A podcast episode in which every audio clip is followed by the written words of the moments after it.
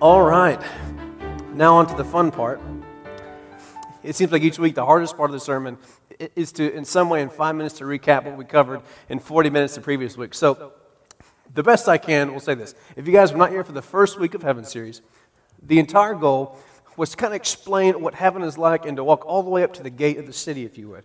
So, it's kind of an outsider's view of heaven. And so, in that, the cliff notes to it is this. In the beginning, in Genesis 1 through 3, God said, It is really good.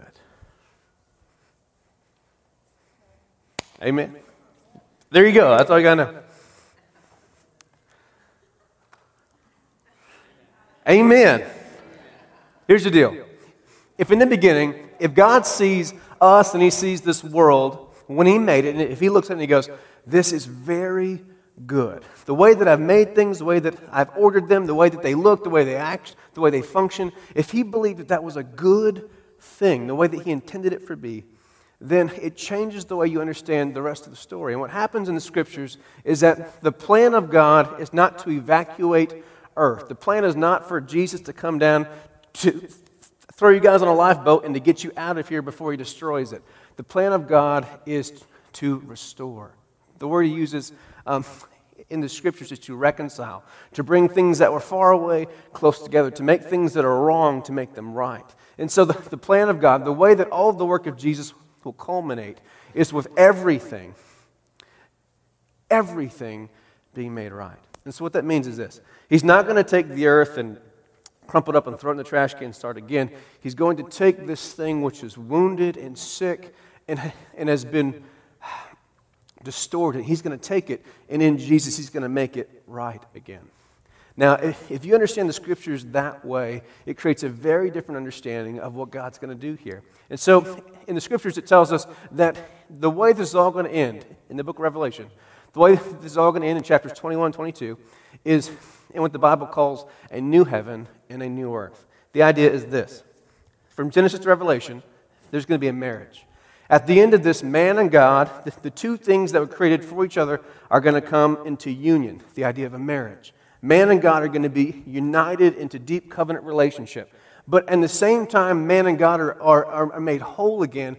What's also going to happen is that earth and heaven, these two that were made for each other, are also going to be culminated, the new heaven and the new earth. And we're going to have this marriage of the two. And the one thing that we see in scriptures and in life is that God has shown us that when two things come together that are supposed to come together, what comes out of that is life. And so, in marriage, when a man and woman come together, what comes out? A baby, life, right? And so, yeah, hopefully, hopefully, right? Not a cat or a dog, that'd be kind of odd, but a baby, right? And so it's, it's something that looks like both parents. It has the traits and qualities of both, but it's not the same as either. It's something new, it's a new creation.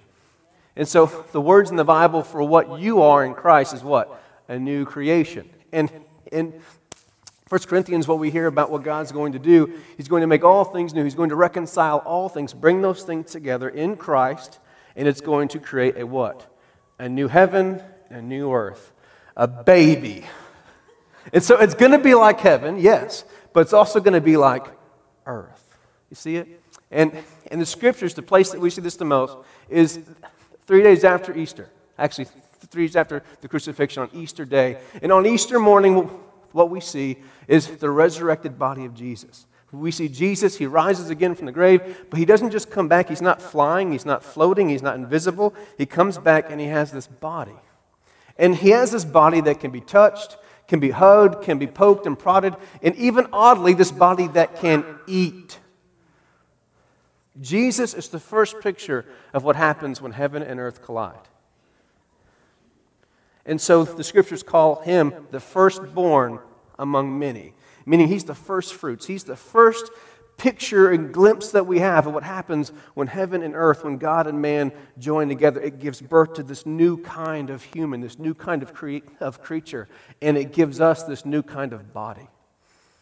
Now, this is so crucial for us to understand because most of us, when we talk about heaven, we picture this, uh, you know, clouds and bright lights, and we're floating, and we're kind of spirit jellyfish, right? You guys remember that from last week, spirit jellyfish? Amen. Okay, we're all we're kind of floating. We're kind of here. We're, we're ourselves, but we're not ourselves. We we see and can kind of tell what's going on, but we're not really here for anything because we're all going to float around the bright light of God and just soak it in, soaking in the rays. You laugh, but m- m- there's so many of you guys in this room who have a picture of heaven similar to that. That was my picture of heaven, right? But what happens is the resurrected body of Jesus throws everything out of square for us. It, it tells us, no, that everything is going to be a lot more familiar than what we've expected. And so in the scriptures, our understanding of what heaven will be is all based on the resurrected body of Jesus Christ. He is the living hope, the scriptures say. He's the one that we get to look at and hold on to and say, okay, I don't know exactly what's on the other side of death, but I know it's going to be like Jesus. And that hope is familiar, and it's an embodied afterlife. It's a life where we get to feel and to touch and to see and experience and to know and to relate and to be known. And it's just kind of a beautiful thing that's new but familiar. Amen? All right. So, so this week, what we want to cover here is that the goal last week was, was kind of get the outsider view. You know, what's, what's the city like? What, what's heaven like? And so we understand that heaven presently is not what heaven will be. Because heaven presently is still, in the same way that earth presently is in a certain form yet, because heaven and earth have not come together yet. Man and God have not been joined together yet. So heaven, whenever Christ returns, is going to be very different from what it is right now. And again, what we look forward to, if you were to die today, is what heaven is now. And it's, it's not the same as what it will be. But when Jesus returns, the ultimate hope, the, the ultimate home, if you would, the place where we're going to spend eternity, is this new heavens and new earth. But when the new heavens and the new earth, when God and man combined in this union, what gives birth is not just a new heavens and a new earth, but we see a city. And we see the city of God that comes out of the sky and is beginning to settle in on the earth. And so we see this hovering, we see this heaven and earth coming together, and what it creates is the New Jerusalem, the city of God. And so the Bible begins with a garden, but it ends with a what? A city. The Bible begins with a garden, ends with a city. Interesting transformation, isn't it? And so this week, the, the question for us to answer is why is God giving us a picture of a city and not a garden? If He was coming to restore everything, to make everything right, why didn't He take us back to just the garden? Why is He taking us to a city? Isn't that beautiful? Well, I think it's beautiful. If you guys have your Bibles, go to Revelation chapter 21. 21, verse 1.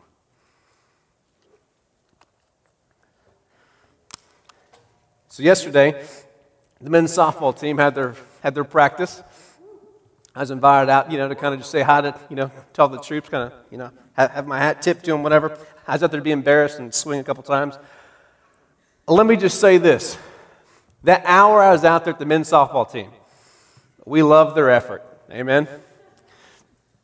Come on, this is funny.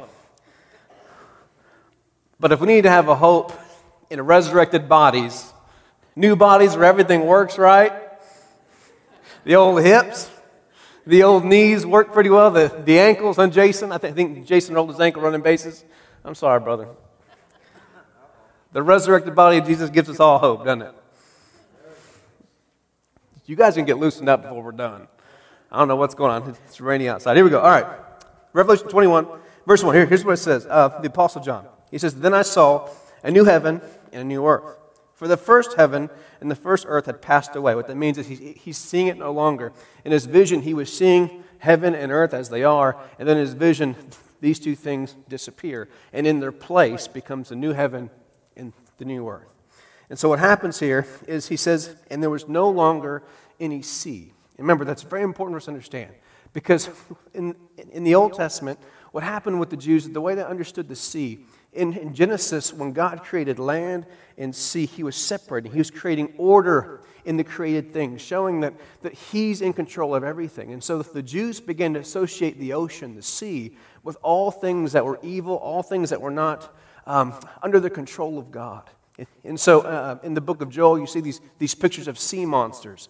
And it's this idea that everything in the sea are things that are not controlled by God or things that try to rebel against God. And so, in this line, when it says that he sees this new heaven and new earth, but there is no sea, what, what he's saying is that in this new heaven and new earth, God is in control of all things.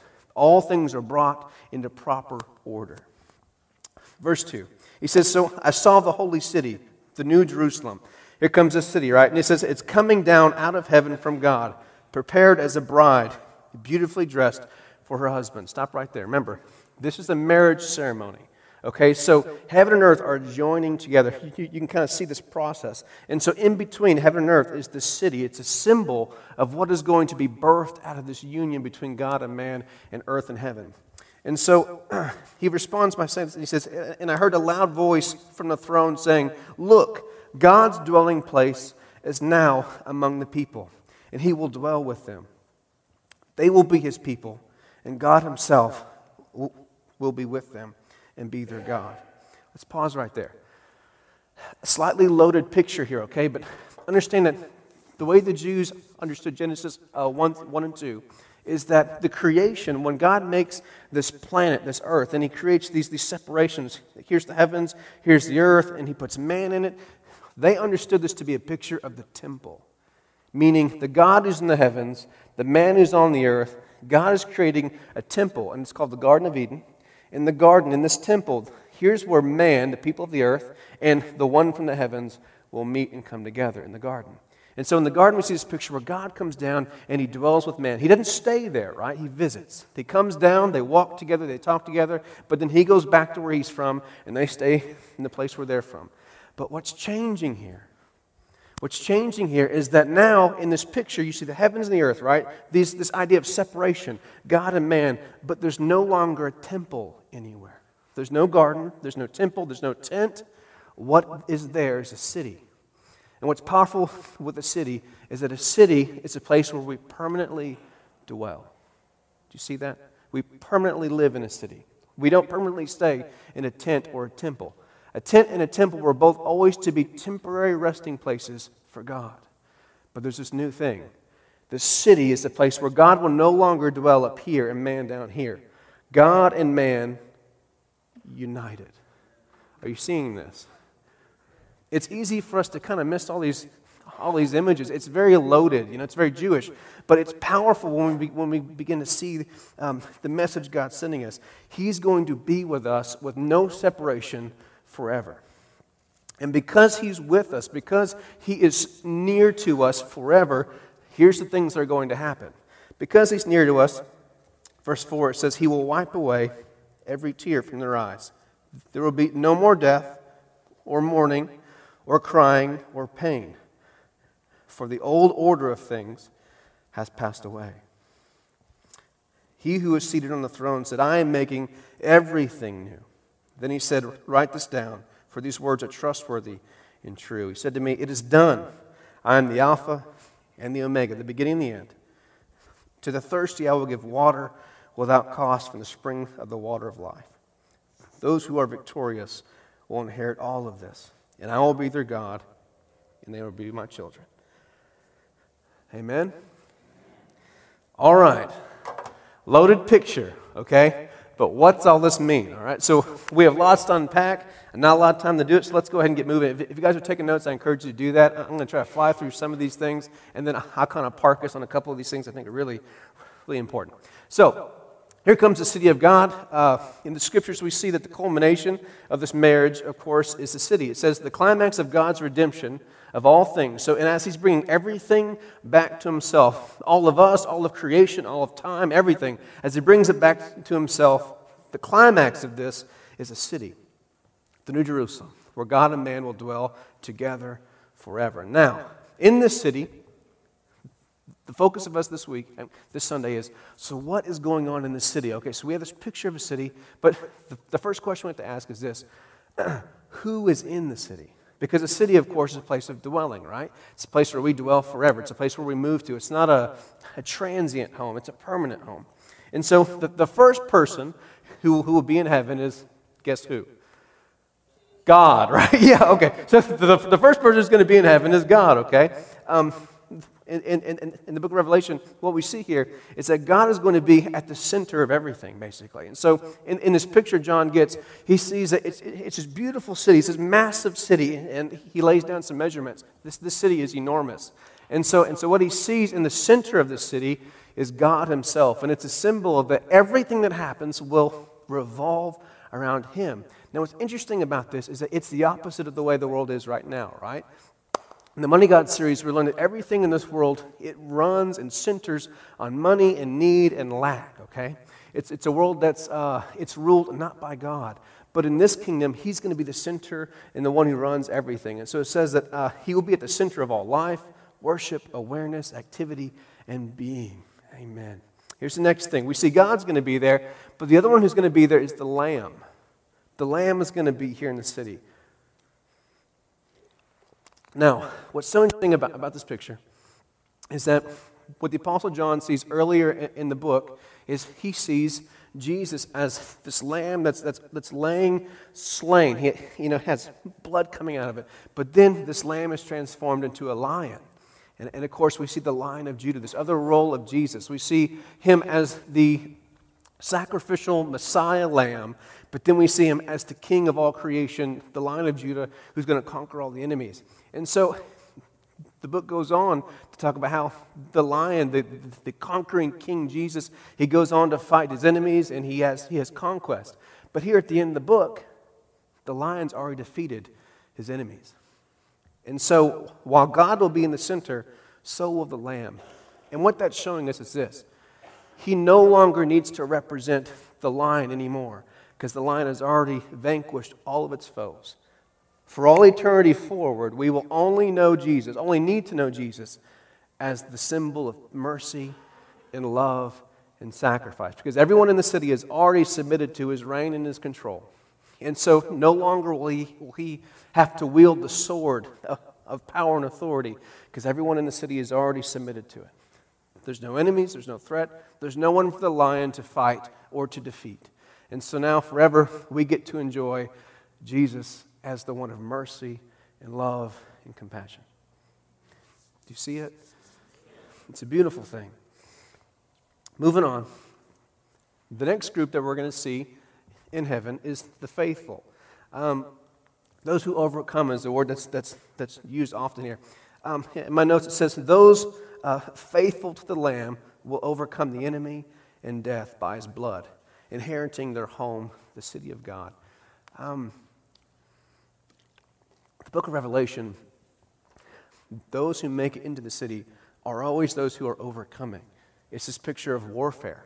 It's this picture of the ones who, who come into the city of God are the ones who are holding on to the lion of Judah, are the ones who are fully submitted and who are on the right side, because we only see two sides in this war.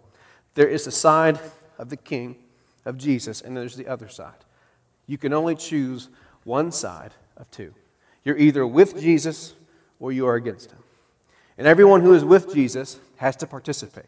Everyone who is with Jesus is fighting to overcome the dragon, or to overcome Satan, to overcome the forces of evil, which is anything and everything that is not submitted fully unto the king.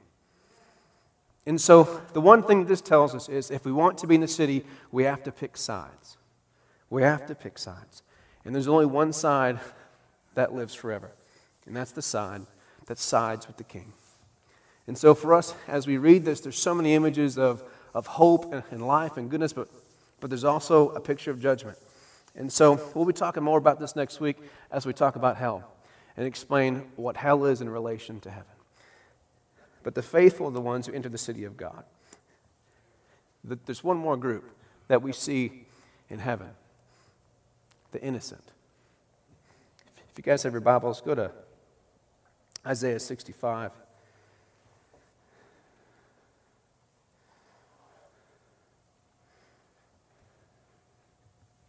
Verse 20. I read this whole passage last week, but I just want to focus on one, one section. It's a messianic uh, prophecy in the Old Testament. It's a prophecy about the kingdom, about the city that the Messiah would establish, and about what kind of a reign he would have. And so when the Messiah, when Jesus is in control, when he establishes his kingdom, when he sets up his city, when, when he's sitting on the throne, and everything that he wants to be done is done his way, here's one of the things he talks about. And so, in his city, he says that never again will there be in it an infant who lives but a few days, or an old man who does not live out his years. And, and in this, this prophecy, we see about three times the prophet mentions that the Messiah has put his eyes and his heart attentive to those infants and those young ones, to the innocents who have died in this old world, to all the innocents who passed away in this world where things were broken. They have a place in his kingdom. Amen.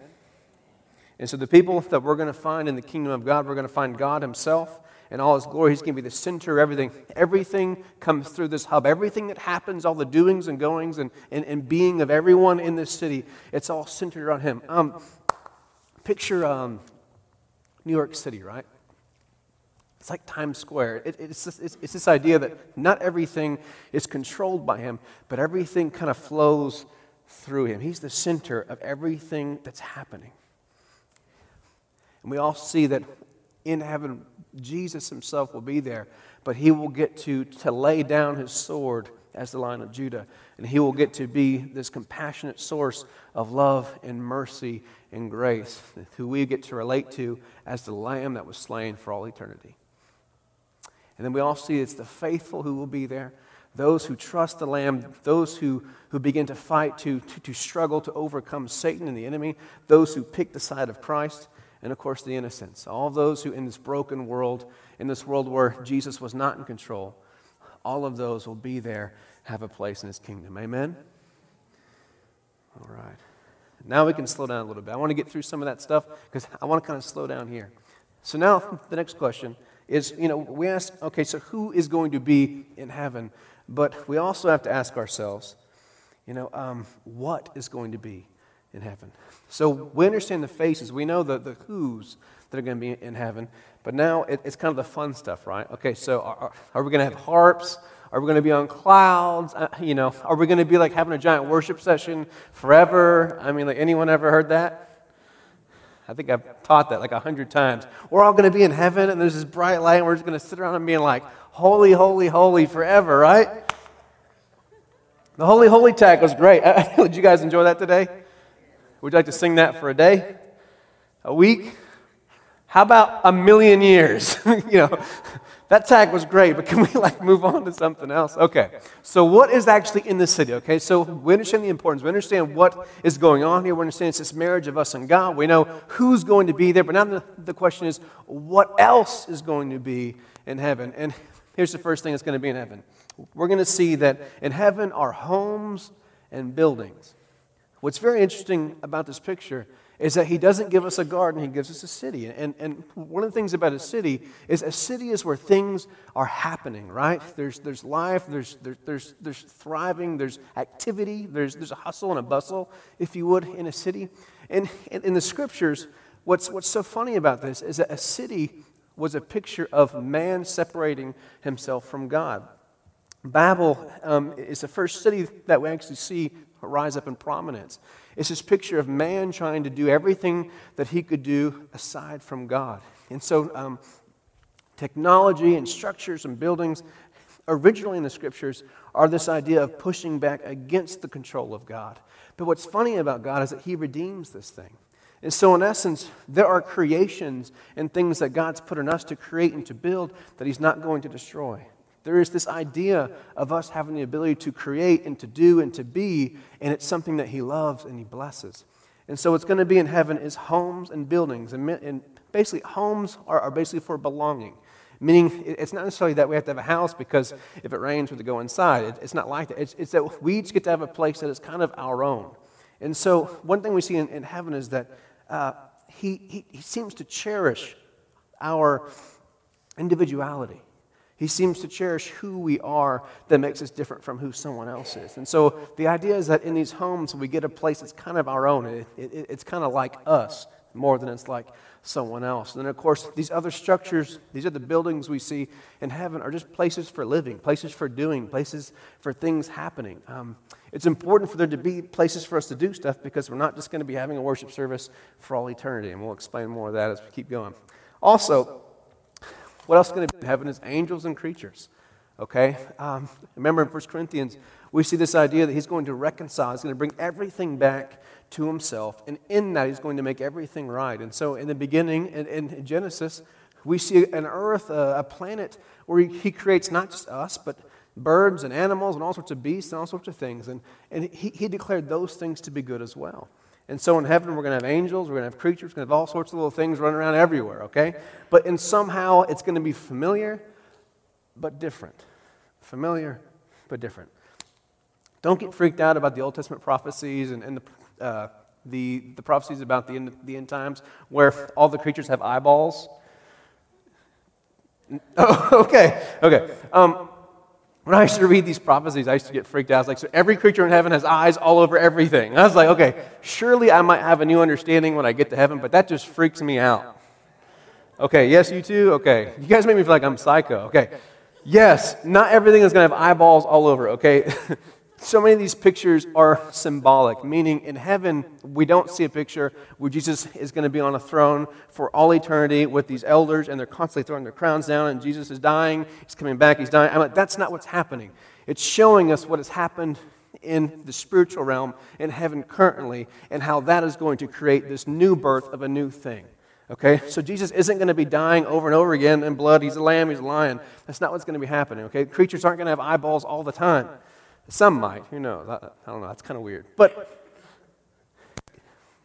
those things are pictures, symbolism sometimes, okay? So we have to be very careful. Uh, I wouldn't anticipate you'd have eyeballs all over your body. Amen? Are you excited? Okay, there are certain places we don't want eyeballs. Okay, good. Come on, loosen up, right? Goodness gracious. Okay, here we go. Um, there's going to be angels and creatures, but there's also going to be good things and good parties. Oh, Lord, have mercy, right? Okay. Um, we had the K Cup series about uh, six months ago, and we broke down the parables of Jesus. What was so hard in those parables was I kept having to hide this, this uh, metaphor that Jesus always used. His favorite comparison of what heaven was going to be like, of what it's going to be like when Jesus takes the throne, he continually uh, compared it to a banquet, to a wedding feast, and then to just a straight up party that a king wanted to throw. He was talking about all of the, the food, the fun, and the, the wine that's going to be at this party, and how people who didn't get in were going to be sorry they didn't get in. Because it's going to be one heck of a good time, okay? So everyone said, Did you just say wine? Whew.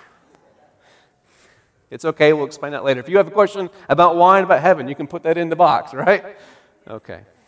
So, what's going to happen here is we see this idea where pleasure is a good thing.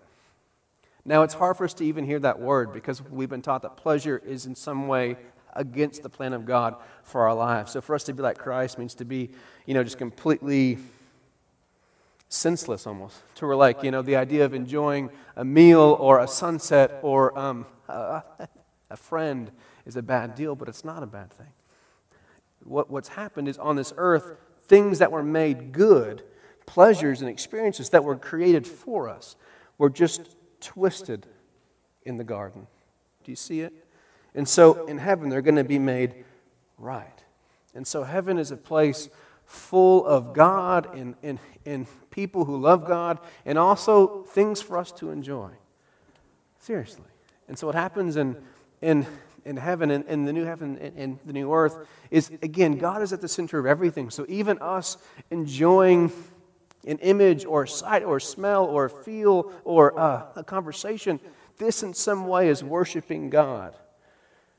Because again, it's something He's giving to us. Um, use this analogy. Um, on Christmas, when you guys give your, your children or, or like your grandkids a present, when they get happy about something you give them, are you angry about it? If you are, you're a terrible parent. No, right, just kidding. Okay. Again, we get enjoyment from, from our children getting enjoyment. Make sense? Yeah. And, and so what happens here is that in heaven, God is, is everything that happens the relationships, the conversations, the experiences it's all coming from Him and it's all coming back to Him. So everything we do is worship, but not worship in the way that you think of worship normally, right? Like we're not, you know, Colby and won't be up here, like with the guitars and the keyboards. All right, sing it again. Holy, holy, everybody. You know, it's not going to be like that, okay? It's uh, worship becomes organic, meaning, again, everything we do is in some way. He is, he is in all and through all, is how the scriptures describe what this understanding is going to be. And so, in everything that we do and enjoy, it's coming back to Him in some way, shape, or form as worship and pleasure for God. Amen? So, there's good things and there's good parties to be had. Amen.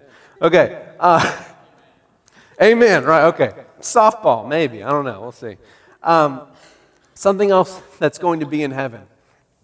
Community that's going to be in heaven. Um, C.S. Lewis, uh, in The Great Divorce, he explained hell as this place where the people in hell were, how do you put this, forever distancing themselves from each other. So it's as if everyone in hell had their own, you know, small little house, whatever, but they're always getting up and separating themselves farther from anyone else. And so they're constantly going into this greater dimension of isolation. So they'd start out 10 feet, and then a mile, and then 100 miles. And the entire nature of hell was separation from all other people and beings, isolation. And, and yet in heaven, it was the opposite. People were continually coming closer together, where everything was happening together. And the one thing we see in the scriptures is that, again, he gives us the picture of a city, not a countryside or a beach or a garden, a city, because in a city, everything is concentrated, right? And so in the city of God, everything will be concentrated and centered connected to God, but it's also going to be connected to each other and to all other created things that are there. And so there's this idea that because in heaven our wounds are healed, our insecurities are, are mended, we are fully capable to fully give ourselves to people and to receive people. Now we're able to be in deep relationship with everyone. Because He's made all things right, even inside of us. And so all things that are happening are happening in deep relationship in fellowship with each other. Um, and so, my notes, it says the city will host a community. All experience will be fully personal, meaning you will be experiencing these things, but it'll also be fully communal. And here's why because nothing can be fully experienced without being shared. Let that kind of sit on you for a little bit. Nothing can be fully experienced without being shared. Um, I forget who shared this with me the first time, but it really just kind of rocked my world when I first heard this. Um, when you think about the, the, the greatest highs in your life, when you experience something, your automatic reaction is what? To share it with someone, right? And, and again, like, you know, we're, we're sometimes uh, careful who we share it with, but we want to share things with someone. You know, uh, we see this in, in all areas of life. When we begin to experience something, we are created to share it. And again, that goes back to the idea that we're created for worship. We're created to encounter, to experience, and also to respond to experience. And so in, in heaven, everything that we take in sight, smells, thoughts, emotions everything that we take in, we're going to be sharing back to others, to people, to our friends, to family, to God, to, I mean, who knows where. Everything, again, this idea that everything's coming in, everything's going out. Everything's coming out from God and going back to Him. Everything's coming into us and going back to each other and to God. Are you seeing this? It's almost like inhaling and, and exhaling. And the Jews had some really, some really powerful understandings of what it meant to be human. They, they believed that, that in Genesis, when it said that God breathed His Spirit into us, the, the Jewish word for breathing, it sounds like breathing. And so, like when you, when you begin to pronounce it, it sounds like the word breathing sounds like breathing. And so the understanding for them was this every breath we take is a taking from God and a sending back to God. Because everything that we have, the very spirit of life, comes from Him. And so everything about us, our entire nature, is meant to be shared. There's nothing about us. If we are fully healed and healthy and whole, there's nothing about us that wants to keep anything from anyone. But wounds and hurts, insecurities, disappointments. This is where we learn to begin to hide ourselves and to hide things from others. Do you see it? Here we go. Kind of wrap it up here. So we've covered who is in heaven, in the city of God, the, the, the child that comes forth from the, the, the marriage of the new heaven and the new earth of God and man. We know who's there, we know what's there, but now here's the question of so what are we doing there? So what's happening? Okay, so we have these things, we have these people, so what's happening here? And the first one I think we already explained is worship. Again, everything's going to flow in and out from God. It's going to be a very organic, spontaneous, Everything is worship. Yes, there's time where we're going to directly address Him and uh, fellowship and worship with Him, but again, everything that we do is going to be an outflow of God and to His glory. It's all going to be worship. The second thing that's going to be happening in heaven is relating. Um, relationship. In my notes, it says the city will see deep and genuine relationship and fellowship between man, God, and all things. And again, we've been kind of expounding on this, but this is, this is so central to the picture of heaven that there would be no separation between anything.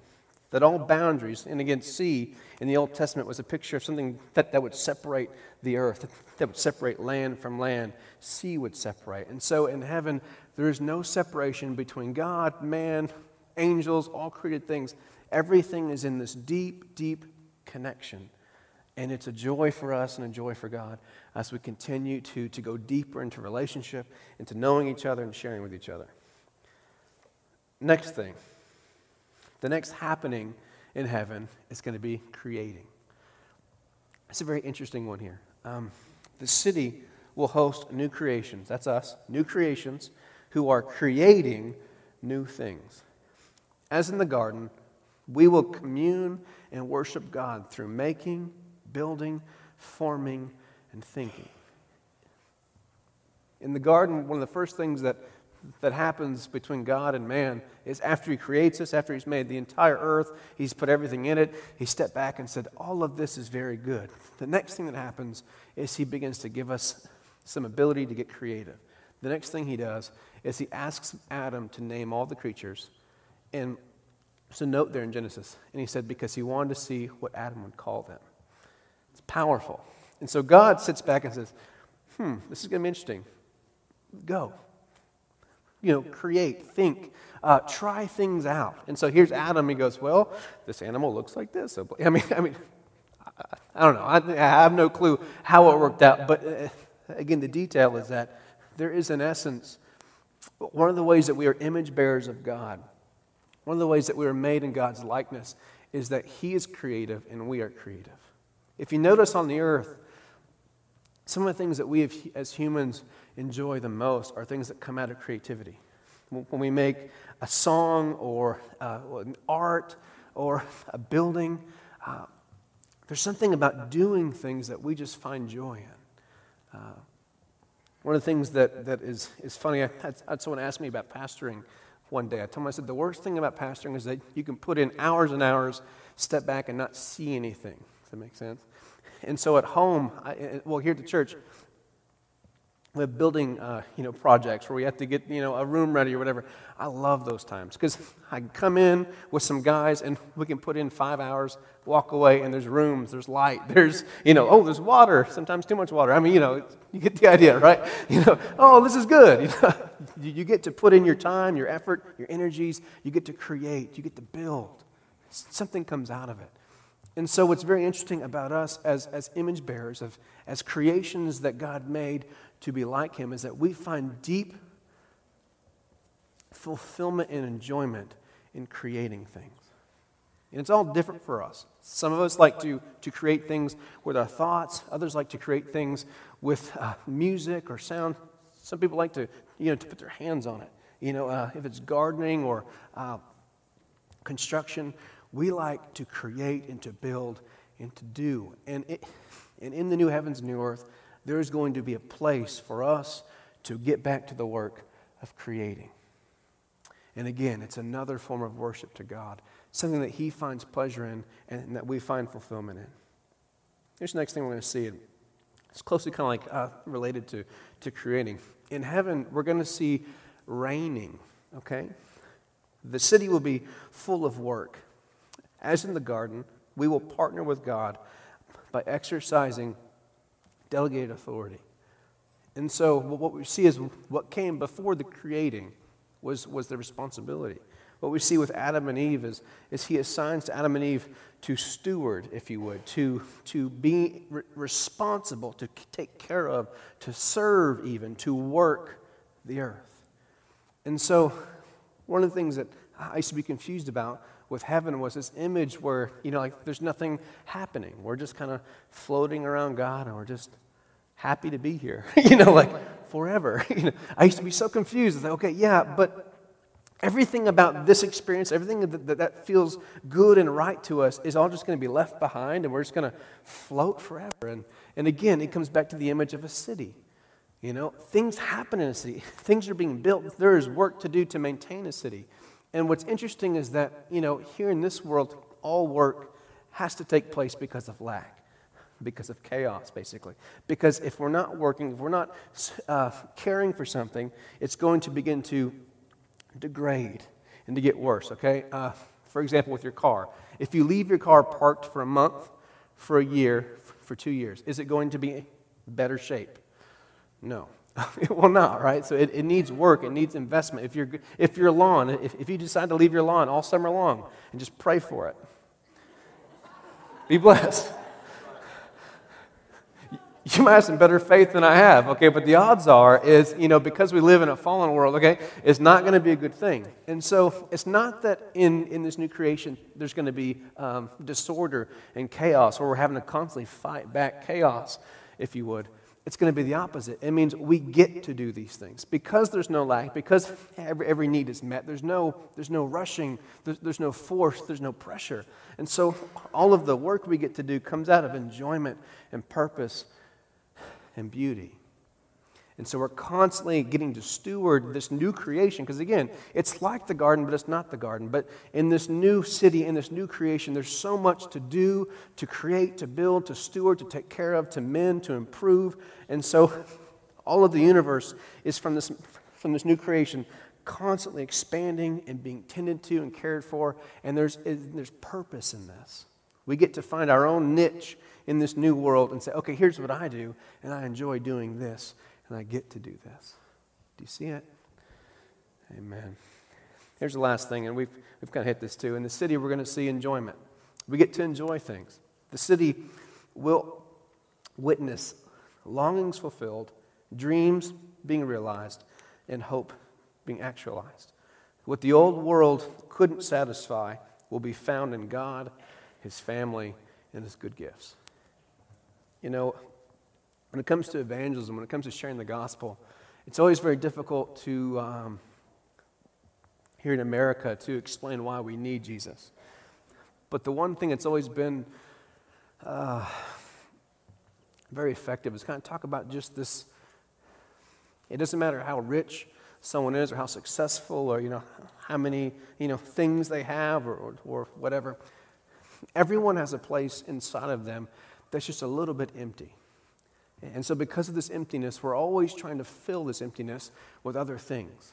And so, when you sit down with an honest person and you begin to talk about this void and how, no matter whether it's, whether it's, it's money or success or anything, you only get temporary satisfaction.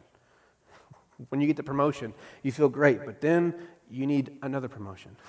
When you, when you make, when you get that huge paycheck or, you know, whatever, feels great, but then you need more. When you get the new car, it feels great for a month, but then you need a new one. And there's always this needing of more. And C.S. Lewis put it this way. He said that when he, when he realized he was constantly being unsatisfied, always longing for something more than what this world could offer, it made him realize that he had to be made for a different world. And, and, and, and so the things that we cannot this, this need to be filled, to be made whole, to be fully satisfied will not ever be met in this world. It will be met when this world is made whole. Amen. you guys stand with me as we close out this morning?